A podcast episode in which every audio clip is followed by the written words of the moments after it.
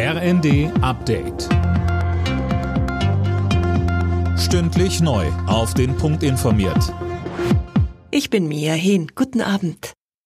Der Sarg von Elizabeth II. ist von London nach Schloss Windsor gebracht worden.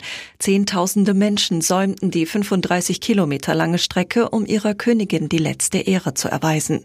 Mehr von Tom Husse. Ein Leichenwagen hatte den Sarg der Queen aus London transportiert. Anschließend gab es einen Trauerzug hin zum Schloss Windsor, wo sie am Abend im Kreise ihrer Familie beigesetzt wird.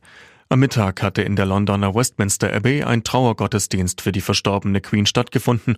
Rund 2000 Gäste hatten sich in der Kathedrale versammelt, neben der königlichen Familie auch Regierungschefs und Monarchen aus aller Welt. Die Verkehrsminister von Bund und Ländern haben sich darauf verständigt, dass es ab Januar einen Nachfolger für das 9-Euro-Ticket geben soll.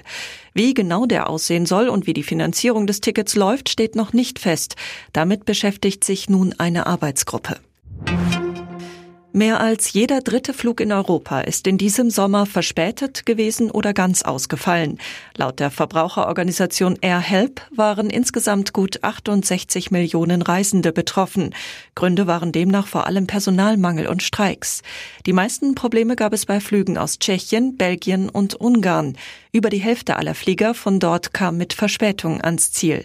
In Deutschland waren es mit 45 Prozent der Flüge ebenfalls überdurchschnittlich viele.